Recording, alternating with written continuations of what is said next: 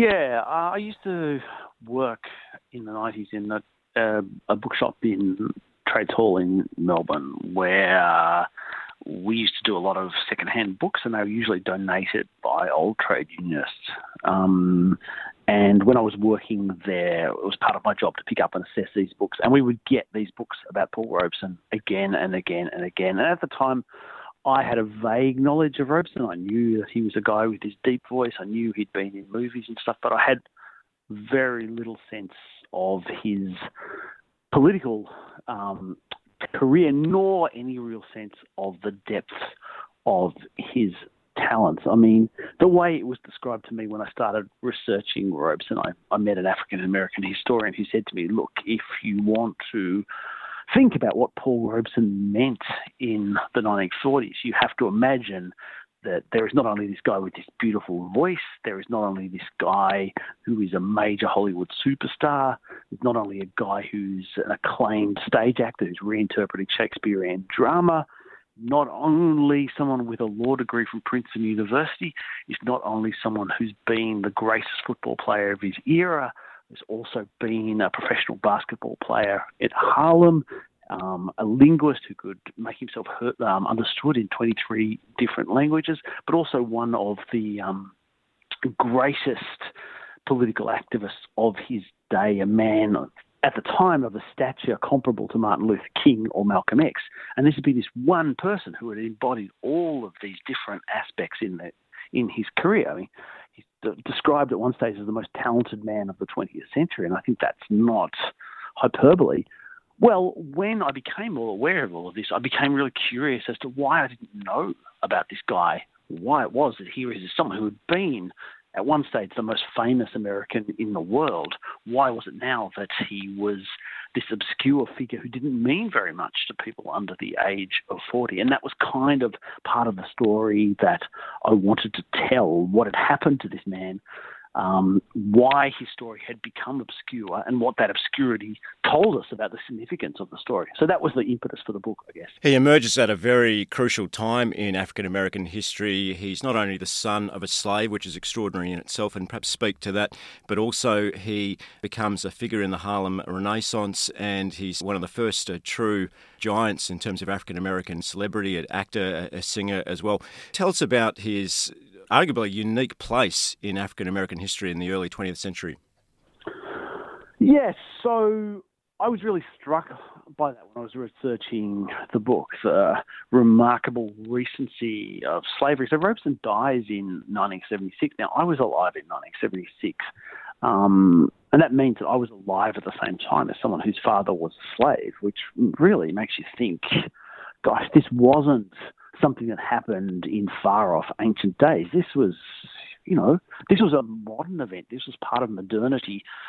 And it puts in context the incredible trauma of African-American history through the 20th century. I mean, W. B. Du Bois, a great American scholar and activist, said at one point that the African-American emerged from slavery, had a few moments in the sun, and then was pushed back into the darkness once again. That's very much the story of Robeson's life. His father had been a slave, escaped from slavery, but by the 1890s, when Robeson was born, there's this incredible wave of violence that is sort of pushing back against the rights that African-Americans have won. So, when Paul Robeson won a scholarship to Rutgers in 1916. I mean, that was the era in which Woodrow Wilson was introducing Jim Crow legislation all across America,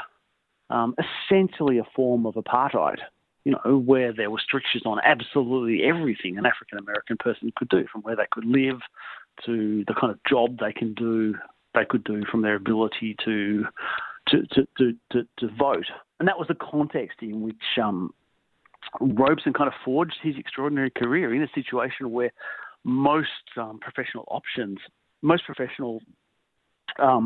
Careers simply weren't open to an African-American man. He still managed to turn himself into a superstar. It was another reason why it's such an extraordinary story. The tallest tree in our forest is a famous description of Paul Robeson by the civil rights activist and educator Mary Bethune. Robeson remains to this day a much celebrated, indeed lionised figure in African-American history, and rightfully so.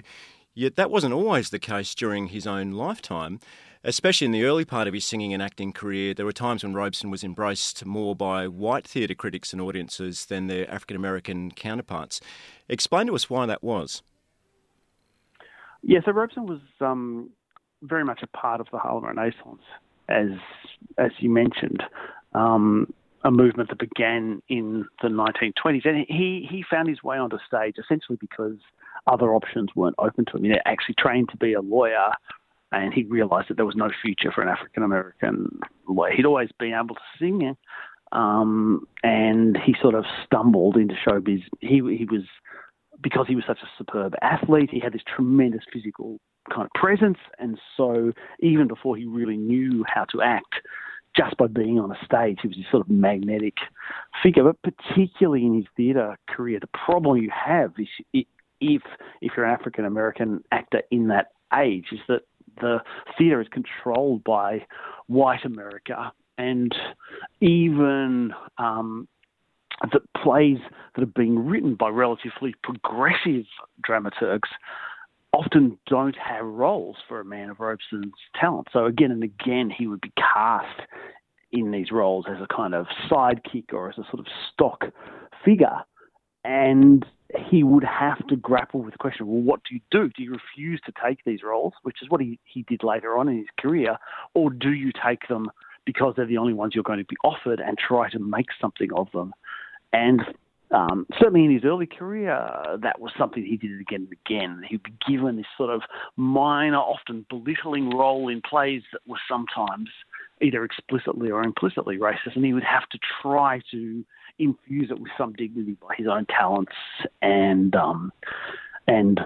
skills. I mean, he even Showboat, which was really sort of the musical in which he became a megastar and gave us the song Old Man River, with which he is now indelibly associated. His role in that is fairly minor. The original version of the song used the N-word and was quite belittling, and so, you know, even as he became a success with it, there were people within the African-American community who were saying, why is Robeson lending his talents to a play like that? And in many ways, I think it's kind of an ongoing issue that anyone who's a progressive in the arts has to kind of grapple with, the degree to which you compromise in order to get an audience and, you know, the degree to which you refuse to bend but then run the risk of not having anyone who will listen to your work. And that was a problem that Robeson struggled with all through his life. In your book, you identify a chance 1929 encounter Robeson had with a group of protesting Welsh miners in London that arguably changed the course of his life, setting him on a path of political radicalism. It seems odd at first blush that the son of an African-American slave would develop such a close bond with Welsh miners and their community, yet that's precisely what happened over the course of the next few decades. Yeah, I mean, Robeson had been moving to the left. I mean, being African-American in the time and the place he was, he always had a certain kind of politics. And the Harlem Renaissance was, of course, tremendously political, but his relationship sort of to the labour tradition was something that very much began when he was in England. And his closeness with Wales, and in particular the Welsh miners, was partly a reflection of his general identification with the labour movement, and simply the fact that here was a very working class, very well organised section of the labour movement. But also, he also again and again drew a parallel between the mining towns in Wales and the community in which he grew up. He said, here are these small communities of oppressed people who are finding solace in both religion and in music. Robeson's father was a minister.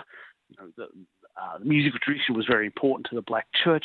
Likewise in Wales, where the chapels were a fundamental part of mining communities, and the choir, that sort of Welsh choral tradition, was a big part of working class life. And in one of Robeson's better films, The Proud Valley, it's actually based on that conceit. He plays a seafarer who comes to Cardiff and ends up in the Rhondda Valley, where he's heard to be singing, and the miners, recognise his beautiful voice, and there's this sort of bond of solidarity that's forged between them on the basis that they have common enemies in the mine owners and the employers. And so that was an argument that Robeson made again and again. I should say that when I travelled to Wales for the book, because the book is both a narrative about Robeson, but also a narrative of my experiences following in his footsteps, the affection for Robeson in Wales is still incredibly strong. Everywhere you go, people will tell you about what Robeson meant and tell you about the time that he came to this town or that town, or the various benefits that he put on for the miners. So yes, it's his extraordinarily bond between Robeson and those mining communities. There is so much more to cover, Jeff. We really have only scratched the surface of this remarkable man's life, but I wanted to end with Paul's political legacy. One of the most striking and, in my view, effective aspects of your book, which you just mentioned, is the way you weave from the contemporary to the historical, the manner in which you relate Robeson's personal and political struggles to the urgent social questions facing us today. Why is Robeson still relevant in 2018, and what do you think is his political legacy?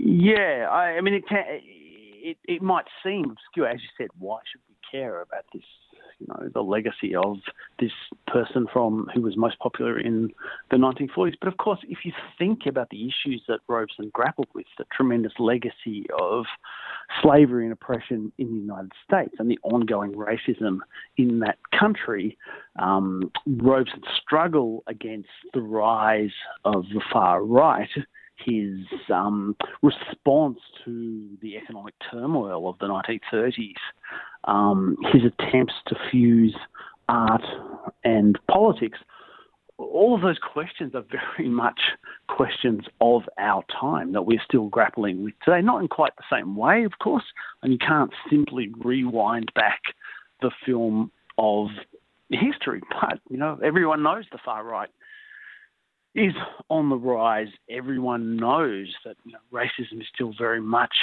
with us. Everyone knows that, art is important, and everyone wonders about how it can be made to, serve the cause of progressive ideas. And the question of economic turmoil and instability, I think, is something that will be, with us for the foreseeable future. So in the book, I don't suggest that we can simply read off answers from Robeson's life, but he certainly poses questions with which we need to grapple today.